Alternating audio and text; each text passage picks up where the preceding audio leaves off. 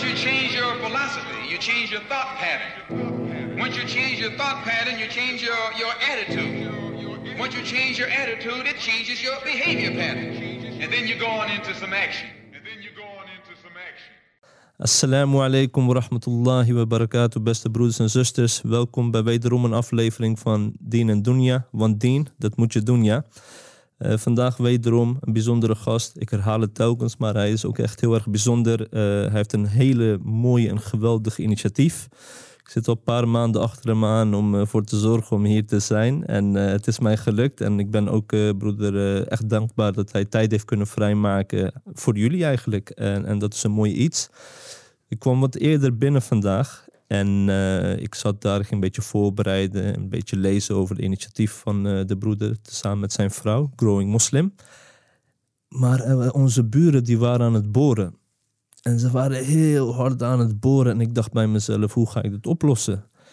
Dus ik ga heel voorzichtig ga ik aan de overkant en ik klop aan. Ik was voorbereid dat ik misschien niet hun taal zou spreken, met alle respect. Dus ik klopte aan en we gingen een beetje met gebarentaal een beetje praten van ja, kun je misschien wat rustig eh, aandoen eh, met het boren. En hij liet mij met gebarentaal zien van hoe klein die gat hij heeft gemaakt en hoeveel hij nog moet doen. Toen dacht ik bij mezelf, oké, is goed, geen probleem. Ik vraag aan de techneut van, joh, gaan we dit horen? Hij zegt, broer, ik hoor het buiten al. Dus dat wordt een heel groot probleem. En broeder Hadi is onderweg. Hoe moet ik dit gaan oplossen? Ik zeg, ja Rab, het is aan jou. Als broeder Hadi komt en ze blijven nog boren, dan zeg ik, sorry broeder, we gaan wat lekkers eten en eh, that's it.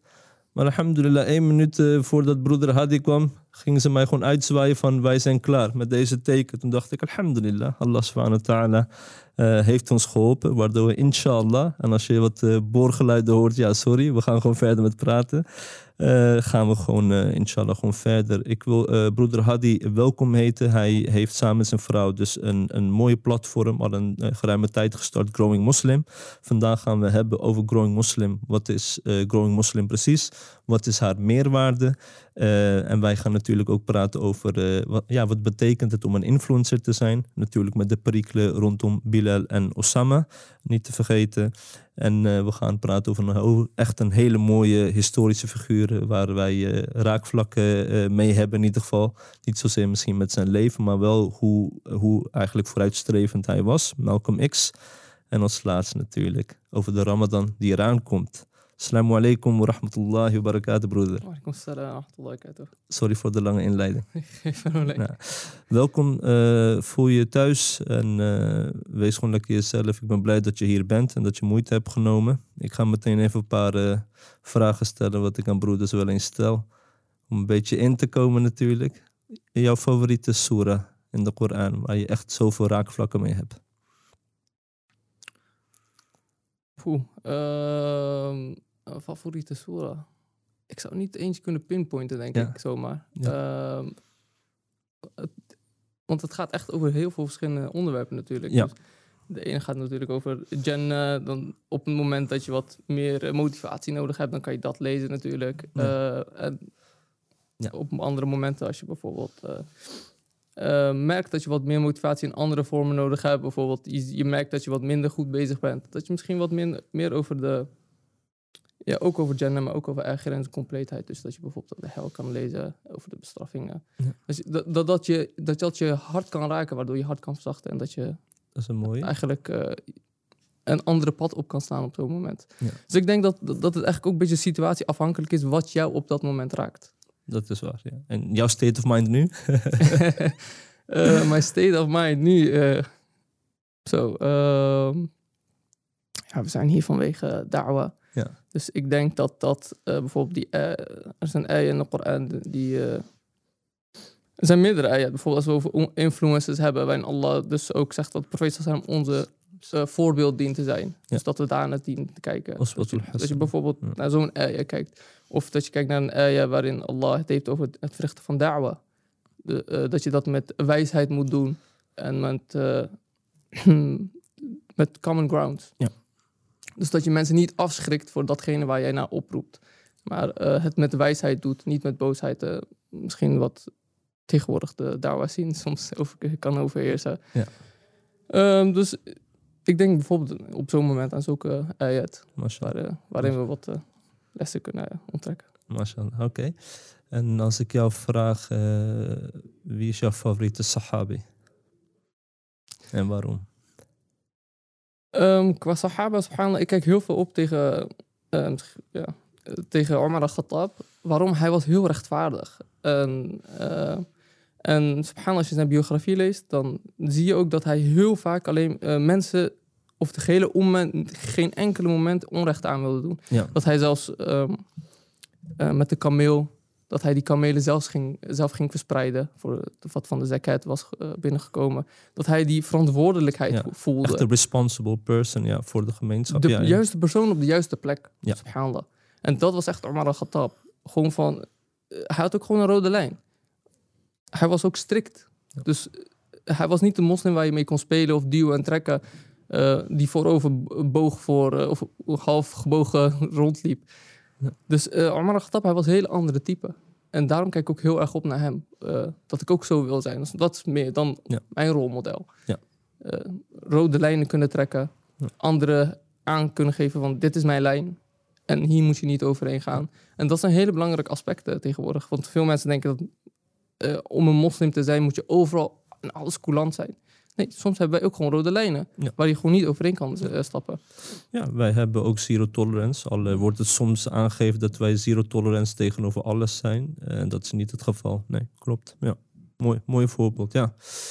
Ehm, om een sprongetje te maken naar eh, jullie initiatief Growing Muslim. Ik heb eh, de website bekeken. Ik vond het eh, mooi. Ik vond het overzichtelijk. Wat je bij Growing Muslims ziet is eh, dat er gewoon workshops worden geboden. Er zijn ook producten die te koop zijn. En eh, bij de workshop, eh, wat ik heel mooi en uitdagend vond, is jullie hebben gewoon heel duidelijk een leeftijdscategorie gedefinieerd. En jullie hebben onderwerpen aangekaart. Ehm, ja, sommige onderwerpen zijn wat controversiëler dan andere, maar nog steeds broodnodig. En op het einde staat iets waarvan ik denk dat alle moslims hierin verenigd moeten zijn en ook naar voren moeten komen, is het beschermen van de islamitische identiteit. Ehm, dus Growing Muslim wil daar een steentje aan bijdragen. Wat bedoel jij precies met het beschermen van de islamitische identiteit? Ehm, als je kijkt tegenwoordig in de westerse samenleving, ehm, wij hebben eigenlijk onze geschiedenis verloren, zou ik het zo zeggen. Ja. We weten niet meer wie we waren in het verleden. Vanaf de 7e tot de 13e eeuw waren wij gewoon in principe de hedendaagse Amerika, zou ik het zo zeggen. Wie wordt de bas? Ja. Ja, we, we, we regeerden op ieder vlak. Ja. Wa- Was het nou technologie, educatie, maakt niet uit. Wij waren Ja. nummer één. Eh, andere landen, andere staten, andere naties, ze stuurden hun geleerden naar ons. Terwijl Ja. Nederland, nou Nederland, terwijl heel Europa eigenlijk in de, in de dark ages leefde, waren wij in onze glorietijd. Zij stuurden hun eh, wiskundigen, hun wetenschappers, stuurden ze naar de moslims om lessen te krijgen. Ze, ze, ze, ze leerden zelfs de Arabische taal. Want dat was de enige wijze om toegang te krijgen tot die kennis. Ja. Ehm, dus wij zijn eigenlijk een stukje van onze, eh, van onze geschiedenis verloren. En dat zie je dan ook weer eh, terug dat wij eigenlijk als wij nu in, de samen, in een westerse samenleving leven, waarin wij minderheid zijn, Ja. waarin eigenlijk ehm, ook in de geschiedenisboeken onze geschiedenis wordt weggepoetst, alsof wij niks hebben gedaan.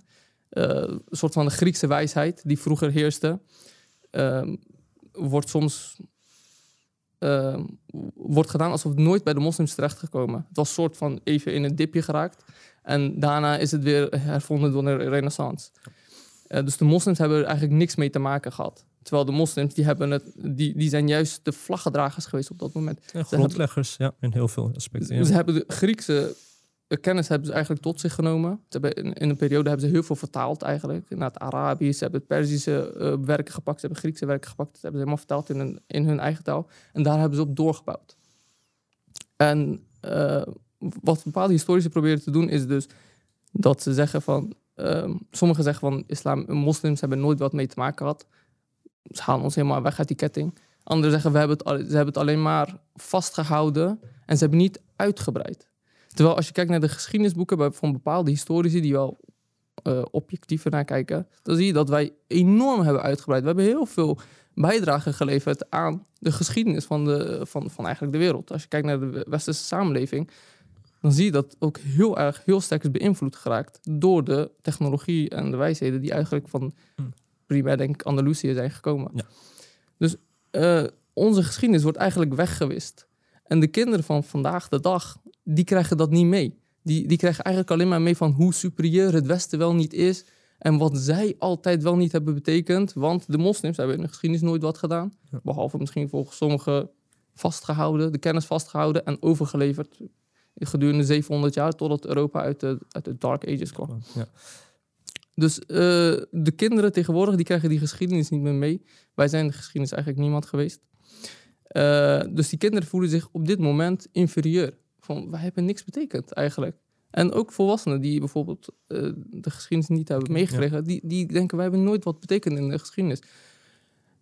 Dus je krijgt, eh, je, je krijgt mensen dus die zich inferieur gaan voelen. Ja, dus een minderwaardigheidscomplex kun je krijgen hierdoor. Ja. En doordat wij dat dus eh, hebben ontwikkeld. eh, en er wordt van ons verwacht dat wij eigenlijk heel erg, omdat we hier wonen, in de westerse samenleving opgaan, verliezen we alles. We weten niet wie we vroeger waren. En op dit moment wordt er ook van ons verwacht dat we in datgene wat we nog hebben, eigenlijk kwijtraken of opgeven om mee te doen aan de samenleving. Dus de moslims zijn eigenlijk in crisis. Ja. Er is een identiteitscrisis binnen de, binnen de islam, niet binnen de islam, maar binnen de moslimgemeenschap. Gigantisch, ja. We weten niet meer wie we waren. Ja. We weten niet wie we zijn. Het liefst worden we blond, blauw en wit. Ja. En met een oorbel om maar bij te behoren. Dus, Ja. eh, dus ik denk dat we op dat vlak heel veel nog in te halen hebben. ja. Dat Ja. wij eigenlijk ehm, producten kunnen ontwikkelen. eh, die ons eigenlijk laten zien van wie we waren. Eigenlijk de giants. Ja. En hoeveel potentie we eigenlijk wel niet hebben. Als je kijkt ook tegenwoordig, als, eh, als er een klein initiatief komt die van wezenlijk belang is. Je ziet dat op het moment dat mensen schouders onderplaatsen, dat het gewoon heel groot kan worden. Ja. Dus wij hebben heel veel potentie ook in ons. Zeker. We hebben broeders, zusters die eh, advocatuur hebben gestudeerd. We hebben mensen die artsen zijn. We hebben, eh, maakt niet uit wat je bent. We hebben het allemaal. We, We- hebben ja, we toppers hebben- we hebben eh, in elke laag. Ja, ja, elke laag, ook in Nederland. Ehm, hoe denk je dat eigenlijk het verval is ontstaan eigenlijk? Waardoor we nu moeten grijpen naar onze islamitische identiteit. Dat we het behoud daarvan moeten realiseren. Wat is er wezenlijk anders volgens jou dan de golden age of islam toen der tijd? Naar onze, ja, dit zijn onze dark ages eigenlijk. Het begint wel dark ages te worden, ja, Ja. inderdaad.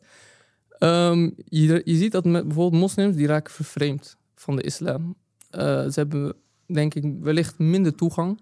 Dat zou ook kunnen. Bijvoorbeeld in de afgelopen, zomaar zeggen, jaren dat mensen, moslims in Nederland wonen. Zie je dat bijvoorbeeld eh, de godab, de, de preken, die worden in het Arabisch gehouden. Mensen van de tweede generatie, die spreken de taal al minder. Zullen we zeggen, de derde generatie, die spreekt het eigenlijk niet meer. Dat is gewoon alleen maar een Nederlandse taal. Ja. Dus je krijgt een vervreemding richting de kennis die er aanwezig is.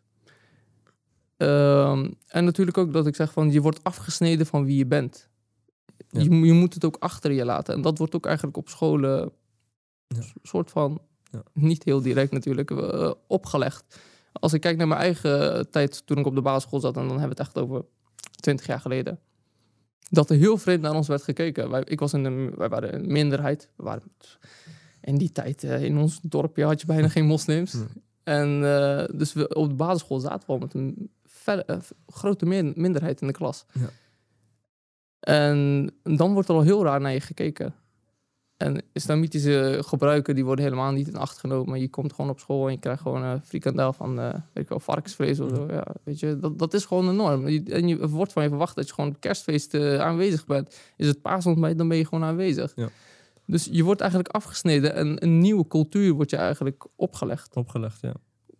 Misschien niet eens alleen, maar hele ideologie eigenlijk. Zeker, zeker. Ja. Alsof het de norm is en alles daarbuiten is eigenlijk gewoon fout, wereldvreemd, barbaars. Ja. Ja.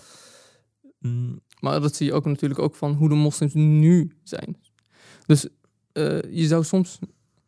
Je zou kinderen niet gelijk geven, maar je zou wel niet gek van opkijken dat bepaalde kinderen eh, bepaalde vooroordelen hebben over hun eigen religie. Dan zou ik haast zeggen van, joh, kijk eens alleen maar rondom je heen in de wereld. Ja. Waar vinden bijna alle gekkigheid in de wereld plaats? Alle oorlogen, misdaden, grote gebeurtenissen die, die, die in het nieuws eh, eigenlijk naar voren komen. Mi- Midden-Oosten, Aziatische landen, al- veelal moslimlanden. Ja. En het gaat ook veelal om moslims. En we hoeven niet altijd de, de, de dader te zijn. We zijn ook heel vaak de slachtoffer. Kijk maar naar de Oeigoeren, Myanmar, wij zijn ook gewoon slachtoffer. Zeker. Eh, als we het hebben over ISIS, ze zeggen het zijn de moslims die het doen. Maar ondertussen zijn het wel de moslims die het meeste lijden onder hen. Ook, ja, ja eens, eens. Ik denk dat het grote verschil ook is, omdat eh, toen de tijd hadden wij een politieke kracht.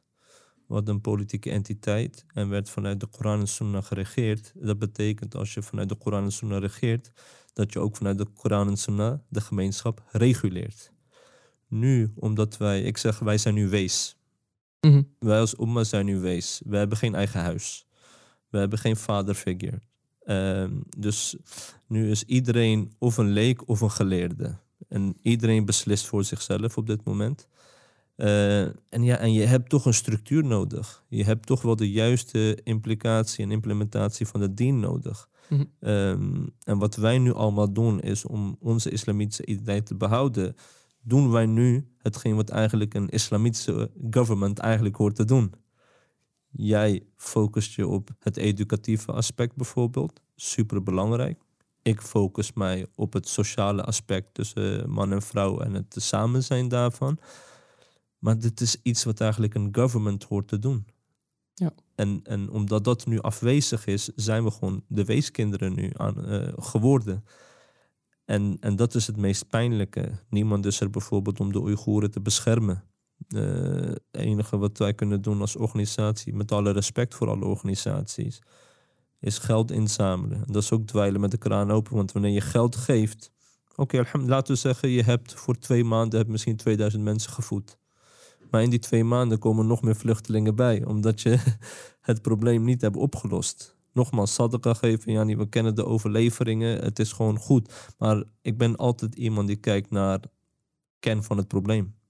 En je hebt over de Golden Ages gehad, dat is wanneer wij een entiteit hadden. Ook al waren we misschien in de islamitische staat inhoudelijk soms niet één met elkaar. Niet eens met heel veel dingen. Was er misschien wel interne, waren ook misschien interne strubbelingen. Maar het feit dat de Koran en Sunnah moet regeren en dat de leider daarop toeziet, dat was geen vraagteken. En nu is het allemaal eh, vertroebeld. Ehm, duidelijk over islamitische identiteit, heel mooi. Ehm, Trouwens, toevoeging. Ik vind het wel mooi Bismillah. wat je zei van... eh, eh, als je kijkt naar Andalusië bijvoorbeeld, Ja. gerelateerd aan politiek, ja. ze deden het heel slim. Waarom, er, is een, er is een boek die, die daarover gaat van waarom was Andalusië nou zo'n groot succes? En daar is, eh, in dat boek wordt ook bijvoorbeeld onder, eh, onder andere beschreven van toen de moslims aankwamen, het was niet dat zij de, iedereen wegzetten, de stamhoofden en dergelijke, dat zij werden weggezet en dat zij niks meer te zeggen hadden. Eh, de, de stamhoofden die bleven hun eigen hoe heet dat, positie behouden. ja. Want als je hem wegzet, dan krijg je Ja. natuurlijk een hele stam tegen jezelf. Eh, Die man die hitst ze op en die Ja. komen naar jou toe. Ja. Dus als je hen eerbiedig behandelt, en daar is ook een hadith over. Dus je, als je die, dat je die eh, leiders eh, eerbiedig behandelt. En als je hen eerbiedig behandelt, dan zul je zien dat je grote verschillen kan maken. En dat is ook bijvoorbeeld de, bepaalde leiders, dat waren christenen in. Andalusië, of waren joden. Ja. Eh, terwijl het een islamitische gemeenschap was. Klopt. Dus Klopt. het is een beetje strategisch eh, politiek bedrijven, zoals je ook zegt. Ja, klopt ook. Kijk, ehm, natuurlijk eh, het eh, ontstaan, of in ieder geval de groei van de moslims in Al-Andalus, heeft natuurlijk ook een, een, een bepaalde geschiedenis. Eh, en niet ten nadelen, want ik ben echt een fan van de geschiedenis van Al-Andalus. En ik ben er ook geweest. En het is, ik weet niet, ben- heb je het ooit bezocht? Nee. Ik raad je Helaas. echt aan om te doen. Al moet je nu wel met de PCR-test en al die dingen doen. Dat laat ik aan jou over of je dat wilt of niet. Kost ook duiten met geld. Maar dat moet je echt doen. Eh, het is een prachtig stuk. Er zijn nog heel veel belangrijke plekken. Ehm, maar als we kijken naar Al-Andalus, het was eigenlijk een weerwoord op de Abbasiden. Want de Abbasiden die hadden natuurlijk eh, ja, de Umayyaden verdreven. Eh, bijna mafiosi, Godfather-stijl eh, probeerden ze iedereen eh, uit te roeien. Dus de Umayyaden gingen juist daar hun eigen eh, rijken stichten. Ehm, niet zozeer praten over goed of fout, maar als we gewoon kijken naar hoe de dien daar werd geïmplementeerd, was het in het begin was het gewoon echt goed. Toen kwamen interne oorlogen natuurlijk ook. En wat ik heb gemerkt, en dat is niet zozeer enkel voor de moslims, maar gewoon algemeen een regel. Wanneer mensen een nieuwe ideologie of een nieuwe eh, idee willen brengen in een maatschappij, dan zijn ze bereid om daar opofferingen voor te doen. Zijn ze bereid om alles voor te doen. Ze zijn ook wat minder qua welvaart, qua beschikkingen, maar omdat het idee prevaleert, gaan ze daarvoor. En naarmate wanneer er eh, een bepaalde balans is of harmonie is, dan komt welvaart in het spel. Er komen verleidingen in het spel. Er komen heel veel mogelijkheden in het spel. En dat heeft bijvoorbeeld voor een teloorgang gezorgd bij Al-Andalus. En eigenlijk ook in de tijd van de Khilafa al-Rashida. Je zag ook ten tijd van Othman radiallahu Op een gegeven moment waren we zo groot. We were so big. En je ziet dat mensen hobby's hebben. Ze gaan op duiven schieten of uh, muziek wordt geïntroduceerd. Dus dan zie je dat het allemaal moeilijker uh, te managen is. Hetzelfde ook voor Nederland. Ik ben nu aan het induiken over de geschiedenis van Nederland. Eigenlijk de Hollanders en de Friese, uh, of de, ja, ze noemen zichzelf Bataven. Zij hadden niks, maar ze hadden wel een idee. Ze wilden het katholicisme wilden ze kapot maken. Ze gingen tegen een grote rijk. Je hebt het over dat de moslims de Amerika van toen waren. Spanje was big. En ze gingen tegen de Spanjaarden omdat het onrecht was. Gingen ze tegen hun vechten. Dus hun idealen in principe waren toen gigantisch. En dat heeft ervoor gezorgd dat de, ja, de Nederlandse uh, ja, staat is gesticht. Maar de uh, katholieke of de protestantse leer, die zie je nu echt niet terug. Dat is omdat er welvaart erbij is gekomen. Dus subhanallah, je ziet hoe ook Allah subhanahu wa ons waarschuwt eigenlijk voor kinderen, voor welvaart, voor macht. En, en, en dat is een, een trend wat je terugziet. En nu zie je dat de moslims eigenlijk ook wat hongeriger zijn voor hun idee. En nu is het ook denk ik ook juist het moment waarin heel veel mensen ook gewoon depressief zijn. Dat ze gaan nadenken, wat is de nut van het leven? En als je nu juist de dawah kunt doen en aan kunt geven wat de juiste manier van leven is, hoe wij dienen te denken, uh, dat er inshallah weer die groei zal terugkomen. Dat de, de periode van de golden ages van toen de tijd weer kunnen nabootsen, inshallah. Ja, groot gelijk. Ja. Um, de workshops die je geeft. Ik wil ze echt stuk voor stuk uh, langs gaan, omdat je in de website hebt het heel mooi ook verteld. Kun je wat meer uh, toevoeging aan geven van ja, wat, wat kan ik verwachten als ik zeg van joh, ik wil me als ouder, wil ik me daarbij gaan aansluiten? Uh, over de verschillende workshops. Um, we hebben een aantal workshops. Eentje is.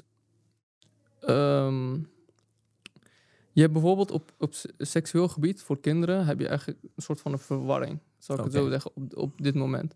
Je hebt, je hebt die LGBTQ, die heel sterk campagne voert. Heel veel geld wordt erin gepompt. Uh, als je het niet mee eens bent, word je gecensureerd, word je gebashed. Het is, uh, het is gewoon, ze hebben een enorme aanhang.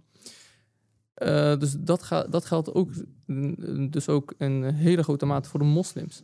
Moslims kunnen hun mond niet open doen of een weerwoord hebben daarop. Voor, of je wordt weggezet als een, uh, iemand die transgenders haat, iemand die anti-LGBTQ is. Ja. Uh, dus een van onze workshops die gaat daar ook over van wat is onze weerwoord daarop? Hoe denken wij als moslims over de verschillende uh, genders, zo, zo, zo, zo zou ik het zeggen. Dus dat ze het geslacht lostrekken van de identiteit die je hebt. Dus je kan een man zijn, lichamelijk een man zijn, biologisch gezien ben jij een man, maar van binnen jij voelt je een vrouw. Dat kan. Hm. Dus dat is de identiteit lostrekken. En uh, het, het, het, gaat nog zo veel verder.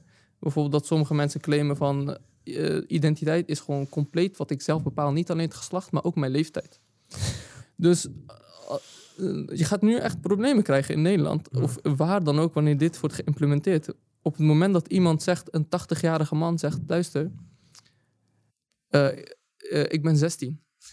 En hij gaat met een meisje van 16. Of hij gaat met een meisje van 13, 14, 15. Zijn identiteit, wat hij zegt, is leidend. Hij zegt, ik ben, ik ben 16 jaar oud. Dat is toch crazy? Is dus, toch waanzinnig? Dus je bent eigenlijk nu pedofilie aan het legaliseren. Ja. En dus het, het, blijft niet alleen bij geslacht, het gaat naar alles. Als iemand zegt van mijn identiteit, ik voel mij gehandicapt. Ja? Hij is gezond, kerngezond. Biologisch is niks mis mee. Maar, hij gaat voor die waarjong. Ja, hij- hij- dat bedoel ik. Ga- zullen wij hem dan ook een uitkering moeten geven? Ja. Waar trekken wij de grens op zo'n moment? Dus eh, biologie is niet leidend op zo'n moment, maar een identiteit. En dat is heel gevaarlijk. Dat is gewoon het einde van de beschaving. Hoe kan een beschaving op zo'n wijze doorgaan? Iedereen zegt wat hij is en morgen ben je een broccoli.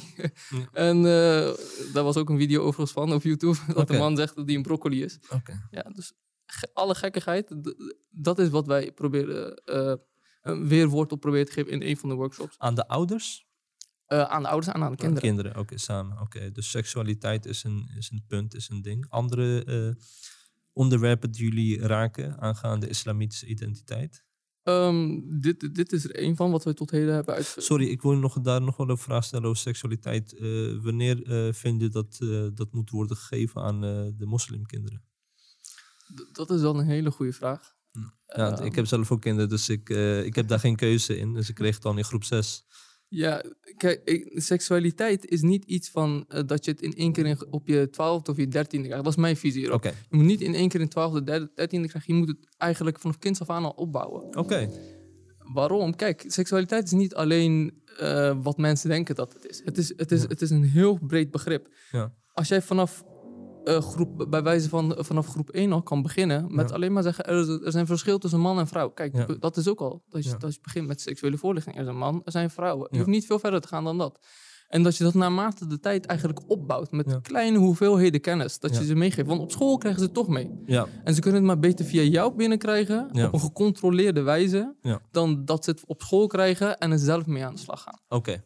Oké. Dus eh, dat is mijn visie. Dus op, op een gegeven moment op 12, 13-jarige Ja. leeftijd Ja. zou je toch wel full aan moeten gaan. Moet je alles wel vertellen. Want, want op school zal die toch wel krijgen. Ja. Of jij het nou vertelt of niet, in groep 8 krijgt hij alles. Ja, Eh, dat is ook mijn eigen ervaring zo. Ja. In groep 8, eh, eh, jongens, jongens en meiden worden apart gezet. En je Ja. krijgt dan een lerares voor de klas die jou gewoon A tot Z alles uitlegt. ja, Dus je kan zelf beter op zo'n moment de teugels in handen houden. ja. Door het zelf op een gepaste wijze te vertellen. Oké.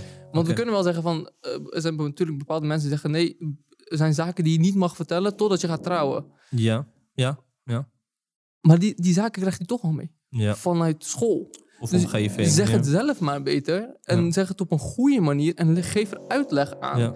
Dat, dat vriendjes en vriendinnetjes zijn gewoon not done. Maar op een, natuurlijk op een goede wijze. Ja, Dat wij in de islam, wij kijken naar de aspecten die zij op school uitleggen.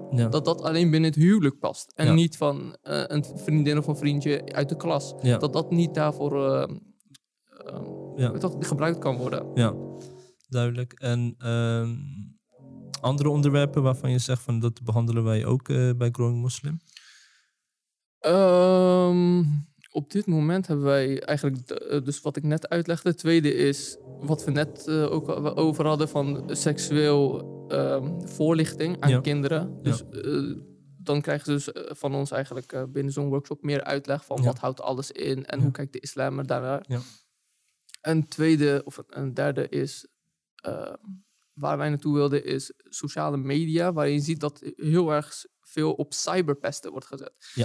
En dan Mhm. hebben we het over cyberpesten, maar daar valt ook heel erg expose onder. Ja. Wat je, eh, natuurlijk, dat is heel- tegenwoordig op Telegram en andere Ja. kanalen is dat heel sterk. Ja. Dat je gewoon, kana- dat je gewoon eh, groepen hebt van 50.000 Ja, mensen die elkaar, eh, die eh, eh, bijvoorbeeld primair vrouwen eh, exposen. Ja. Dus dat je over zulke onderwerpen kan praten en kan benoemen. De gevaren van heel veel van die meiden, die worden suicidaal. ja het gebeurt en ze, ze plegen het ook. Ja. Dus, dus in zo'n workshop wil je eigenlijk dieper ingaan op wat houdt nou het gebruik van social media in. Ja. eh, met cyberpesten, met exposing, met alle zaken die er omheen liggen. Ja. En de gevaren ervan uitleggen. En hoe het jou zelf kan raken. Hoe jij jezelf daar toch tegen kan beschermen. Een van de eerste stappen is gewoon geen foto's delen die gevoelig liggen. Duidelijk. Eh, en, eh, en een laatste wat wij... eh, nou, we hebben eigenlijk nog twee, maar... we hebben eentje, die- dat gaat over de... Specifiek alleen over de menstruatie van de vrouw. Omdat je, daar hebben we onlangs een boekje over uitge- uitgebracht. En je ziet dat er heel veel onwetendheid heerst over, dat, over het onderwerp. Sommige vrouwen die, we- die kennen het niet eens. Die schrikken gewoon. Ja, gewoon. gebeurt. Ja, ja. Dus ze kennen de ahkam niet, ze kennen de regels niet van, van, van menstrueren. Ja. Sommigen bidden tijdens het menstrueren gewoon door. Terwijl dat eigenlijk het eerste eh, onderwerp is eh, wanneer je islamitische studie begint eh, als het gaat om fiqh veelal. Ja. Dus, Ja. eh, dus daar, daar focussen we dan op, op. En dan hebben we, ja, na, nagelang van wat de ouders zelf fijn vinden. Het is wel voor meisjes die, eh, die beginnen te puberen. Eh, Ja. daar, eh, dus meisjes die beginnen te puberen van 8, 9, nou, 8 Ja. misschien te jong, maar 9, 10 jaar. Ja, 9 à 10 jaar. ja, ja. Dat, dat het voor hen dan heel erg geldt. ja. Zodat zij bagage krijgen om, om, om door te kunnen gaan. Zodat ze een goede start kunnen maken. Maar het is niet alleen voor hen. Het gaat ook voor iedereen die geïnteresseerd is, van jong naar oud. Maar meeste meiden Ja. eh, die zich meestal aanmelden, zijn veelal jonge meiden. Oké, duidelijk. En eh, we hebben hiernaast ook, eh, hadden we een, eh, onlangs we een soort van een initiatief gel- gelanceerd om Surah al-Fatiha correct te reciteren. Ja. Essentieel, onderdeel van het ja, gebed. ja, gebed is gewoon ongeldig. eh, Dus we hadden eh, kinderen tot en met 12 jaar eigenlijk de mogelijkheid gegeven, jongens en meisjes, maakt niet uit, om met een van de docenten eh, één op één via Zoom kregen ze een half uur, mochten ze in die half uur alles voor, reciteren, kregen ze hun fouten verbeterd. Ehm, Fouten werden aangegeven en een van de ouders diende dan daarop voor te bouwen. Duidelijk, Dus dat, dat, dat is wat, waar we nu nog mee bezig zijn, maar inshallah gaan we uitbreiden. inshallah. Maar op dit moment is dit nog... We mogen Allah wa ta'ala makkelijk maken. En als we ergens in kunnen helpen of voorzien, eh, dan horen we het graag, inshallah. Ehm jij wilde ook hebben over influencers. eh, over natuurlijk het voorval van eh, de acteurs Bilal en Osama. Het is ja, heel erg bekend natuurlijk. Wat wil je daarover kwijt? Ehm, ja, daar komt het. eh, je ziet dat zulke jongens bijvoorbeeld. eh, dan vraag je eigenlijk hoe het komt dat zulke jongens eh, zulke invloed kunnen ook uit kunnen oefenen Ja. op, op jongeren. Dan gaat het eigenlijk al terug van wat is er überhaupt invloed en hoe bereiken zij dat zij invloed kunnen uitoefenen. Ja. Ik, zat, ik was een tijdje geleden een, een, een- boek daarover aan het lezen. Interessant om, om, om door te bladeren een keertje. Om te kijken van op welke wijze Ja. beïnvloeden nou influencers mensen? Hoe komt het nou? En dan heb je bijvoorbeeld eh, zeven hoofdcategorieën waardoor, wa- waarmee ze jou kunnen beïnvloeden. Maar ik dacht dat het wel drie eh, interessant genoeg zijn om, eh, of dat ik het terugzie bij die influencers. En eentje is bijvoorbeeld sociaal bewijs. Ja, Dat is dus dat ehm, influencers, doordat zij het doen, Ja. doordat heel veel mensen bepaalde zaken doen, Ja. wordt het genormaliseerd Ja. binnen, binnen de gemeenschap. Dus jij wordt er continu aan geëxposed ja, dat een bepaalde goede daad, slechte daad, wat dan ook, gedaan wordt door anderen. En doordat anderen het doen en het genormaliseerd raakt, wordt het voor jou makkelijk om het na te doen. oké. Dus Ja. dat is een van de krachten van hen. Dat ze Ja. zoveel mensen kunnen bereiken met of het nou iets goeds is of iets slechts is. Ja, ze kunnen het. Ja, ze hebben gewoon influence. Ja. En dat, dat is één. En dan hebben ze nog een andere, dat is autoriteit. Ja. Sommige mensen plaatsen zich als een, ehm, als een deskundige op een bepaald gebied. Dan hebben we bijvoorbeeld over ehm, van die fashion eh, dames die bijvoorbeeld eh, mo- eh, modieuze dingen eh, promoten en dergelijke. Opgespoten lippen, wenkbrauwen ja. gedaan, jukbeenderen. Ehm, en dat zij dan daar op zo'n manier over vertellen dat ze experts lijken Ja, op het zijn gebied. gewoon celebrities, ja. ja. ja. Dus eh, mensen kijken dan al heel gauw naar je op. Als, je, als jij eh, heel veel volgers hebt en je, je lijkt te weten waar je het over hebt, eh, krijg je veel. Ja, dan gaan mensen hen natuurlijk nadoen. Ja. En een derde aspect ehm, waar ik het over wilde hebben is. even kijken. Als ik daar heel snel op kan komen. Mhm. Ja, de autoriteit had je daarvoor. Ja. De influencers, ja. Als ik er nog Nee, op nee, terugkom. inshallah, ja. Dus je hebt het over gelezen. Eh, Eigenlijk ja, publieke opinie, hoe dat wordt gecreëerd natuurlijk. Ja. Dat is eh, dus hoe invloed wordt uitgeoefend. Ehm specifieke voorval van eh Bilal en Osama. Je ziet gewoon dat het een hele... Ja, heel veel ophef heeft gecreëerd binnen de Nederlandse gemeenschap. Mhm. Ehm, maar het heeft natuurlijk een geschiedenis. Eh, de verseksualisering van de maatschappij. Eh, en daarnaast ook heel veel influencers. Wat ik merk is, het eh, stijgt wel naar hun hoofd. En automatisch heb ik het soms het gevoel dat als je een bepaalde maat van aandacht krijgt of invloed hebt, dan komen volgens mij gewoon stoffen bij je los, waardoor je telkens de grens wilt gaan opzoeken van hey, wat kan ik allemaal realiseren? Hoe ver kan ik gaan? Hoeveel power heb ik? En ik denk, dat, ik denk dat heel veel influencers in die trip dan komen. En op een gegeven moment, als die influencers niet meer zo invloedrijk zijn, dan, ja, dan willen ze telkens die niveau gaan najagen. hè. Dan komen ze in de problemen met drugs. En dan proberen hunzelf eh gewoon eigenlijk eh, terug te, te, herpakken. Sommigen gaan dan wat meer eh, yoga doen of gaan het boeddhisme in en zo. Maar je ziet gewoon dat de mens niet om kan gaan met roem, met faam. En daardoor begrijp ik nu ook veel beter eh, de geleerden, de klassieke geleerden, dat ze helemaal niks met faam te maken wilden hebben. Dat zij wegrenden als iemand hun ging eh, eh, ja, complimenteren. Ik weet niet of het imam Shafi was of imam Malik. Volgens mij imam Shafi, dat iemand naar hem ging en hem vroeg van... ja, ik moet bij jou zijn. hoe kan ik met deze en deze situatie omgaan? Want jij bent de imam. En het was een simpele kwestie tussen haakjes. En de imam zei... Allahu alam, ik weet het niet. Hij zegt, nee, nee, nee, ik kan niet. Ik heb iedereen rondgevraagd, zeggen dat het bij jou moet zijn. Ik zeg, ja, ik weet het echt niet. Hij zegt, luister, dit is een hele makkelijke kwestie. Geef me gewoon een antwoord. Jij bent de beste hierin. Hij zegt, zeg tegen die persoon die zei dat ik de beste persoon daarvoor ben. Ik weet het niet. Mensen renden weg. En, eh, en dat, eh, dat siert deze klassieke geleerde ook. Dat siert ook iemand die gewoon echt opstaat voor een idee. Maar de influencers, ja, het lijkt meer, gewoon meer om hun te gaan. En wat zij zeggen. En ze weten dat het impact heeft op de maatschappij, op hun achterban. Maar het is een soort doping soms voor mensen geworden, waardoor ze eigenlijk de kluts ook kwijtraken. En ook gewoon, eh, dan heb ik ook over de islamitische predikers ook. Maar, je- maar ik denk ook niet dat het heel gezond is voor zulke jongeren om zo'n positie te krijgen binnen de maatschappij. Ja. Ze zijn al instabiel. Het zijn Ja. vaak tieners die Ja. beginnen met een YouTube-kanaal en het groeit uit omdat ja, ze doen iets unieks of ze doen gewoon gekke dingen, net als TikTok.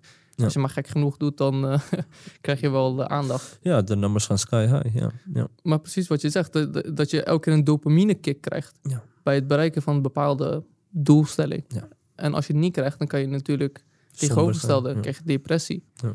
En dat is waar zij in ver- vervallen massaal. En wat wij natuurlijk ook niet zien, is hun leven achter de schermen. Zij fotograferen zichzelf, ze filmen zichzelf op hun beste momenten. En terwijl de mensen dan een, een, een soort van een gedachte krijgen van dit is hun normale leven. Hun normale leven is altijd... Hun down is mijn high. ja. Dus dat is, dat is het beeld die je krijgt, waardoor je zelf alleen maar depressiever wordt. En ook onderzoek eh, heeft ook uitgewezen op dat mensen die veel op sociale media zitten, dat zijn ook mensen die eerder depressief zijn Ja. of tegen bepaalde klachten aanlopen. Ja. Want je ziet continu alleen maar roem, ja. faam, mensen die geld hebben. En jij zit daar in jouw donkere kamer op jouw eh, mobiel die, waarvan het scherm kapot is te scrollen. Dus je voelt je alleen maar depressiever. En dat is het, de indruk die je dan krijgt van zulke rolmo- rolmodellen. Dat zij het altijd goed hebben en. Wij niet. Ja. We streven naar iets wat we niet kunnen grijpen. En Ja. dan ga je ze nadoen. Je denkt van, hé, hey, het succes ligt in datgene wat zij Ja. doen. En vaak is datgene wat zij promoten niet het allerbeste. Klopt, klopt, klopt. Zeker, zeker. Ehm, toen, ik, toen we appcontact ook hadden, eh, nog steeds hebben we dat, eh, zag ik op jouw profiel eh, een hele legendarische influencer. Die eh, eigenlijk misschien vandaag de dag, als hij zou leven, zou worden verketterd door de hele wereld als een radicaal, als een fundamentalist. Een eh, persoon die jou ook heeft geïnspireerd, eh, mij ook. En hij inspireert ons nog steeds. Malcolm X. Ja. Wat wil je over hem vertellen? Wat, wat, heeft het voor, ja, wat voor rol heeft hij in jouw leven gespeeld? Ehm, ja, subhanallah, ongeveer, ik denk twee jaar geleden, had ik zijn biografie geloof ik gekocht eh, van eh, Alex Haley, ja. Haley, ja. Ja. Eh, heel, heel goed boek, eh, eh, enorm aan te raden voor iedereen. Ja. En als je, als je zijn boek leest, subhanallah, dan zie je wat voor struggles hij heeft meegemaakt. Vooral zijn moeder. toen zijn vader kwam, te- eh, in, in die periodes dat, zijn, eh, dat, dat de zwarten heel erg werden achtergesteld in Amerika. Ze waren goedkoper dan de, dan de straat, eh, zand wat op straat lag. Hun, Zeker. hun bloed was gewoon, eh zou ik zo zeggen, halal. Halal, ja, Ja. ja, ja. Het was, eh, De random killings, Ja, politie brutality. Ja, ja, ja. En op de, wijze waarop, ze- op de brute wijze waarop zijn vader is vermoord door, door, een, auto Kijk die, ik, ja, ja. door een auto die over zijn hoofd heen was gereden. Ehm, dus je ziet van wat hij allemaal heeft meegemaakt. En zijn moeder die achterbleef met acht, negen kinderen volgens mij. Die werd gek, ja. Die uiteindelijk in een gesticht terecht is gekomen. En hoe de regering eh, eh, druk op haar uitoefende om die kinderen weg te geven aan, aan andere mensen, aan wees, weeshuizen en dergelijke. En dat zij alleen voor moest staan. Subhanallah, dat ze dat jarenlang heeft volgehouden. Dat zegt al heel veel over zo'n moeder. Sterk, karakter ja, zij ja, heeft. En als zo'n moeder jou opvoedt, moet je kijken wat je meekrijgt. En subhanallah, dat zie je ook later in Malcolm X. Hoe, wat voor persoon was hij? Enorm sterke karakter. Al waren niet de, al de dingen die hij zei juist, Ja. maar hij kon ze enorm goed verdedigen. Standvastig was hij, Ja. waar hij ook eh, zich op bevond. Ja. Ja, en subhanallah, als je kijkt, als je dan denkt van waar komt hij vandaan? Hij komt van zo'n gezin waar je gewoon niks hebt. Ja. Je hebt niks en het enige wat je hebt ben jezelf. Je broers en je zussen en jullie staan als familie eigenlijk tegen de rest. Ja. Op het moment ook dat de autoriteiten hen kwamen halen. Ja. Je staat als een blok tegenover hen. Terwijl ze ook her en der werden verspreid als broers en Uiteindelijk zussen. zijn ze verspreid, ja, En toch hielden ze contact. Contact, ja. Iets wat vandaag de dag eh, zelfs binnen, Ja. binnen het huis niet gebeurt. Ja.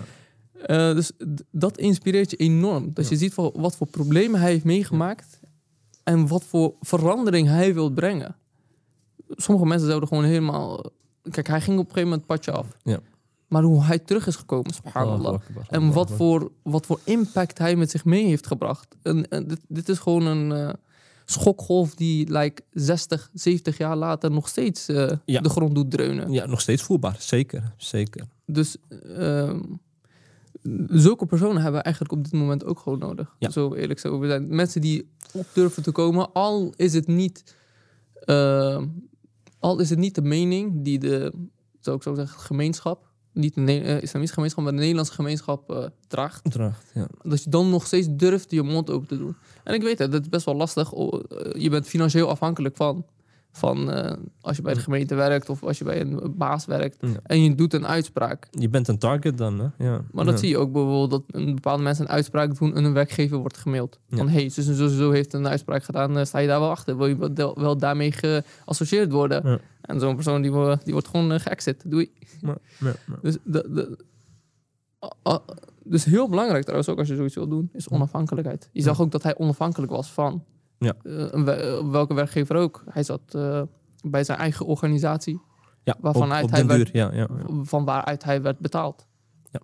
Ja. Hij zat daarvoor natuurlijk bij die andere organisatie van ja, de Nation of Islam. Ja, Ja, en daar, van daaruit werd hij ook betaald in die periode. Klopt, klopt. Al was er niet veel. Mondjesmaat, maar ja, klopt. Maar hij was wel onder leiding van.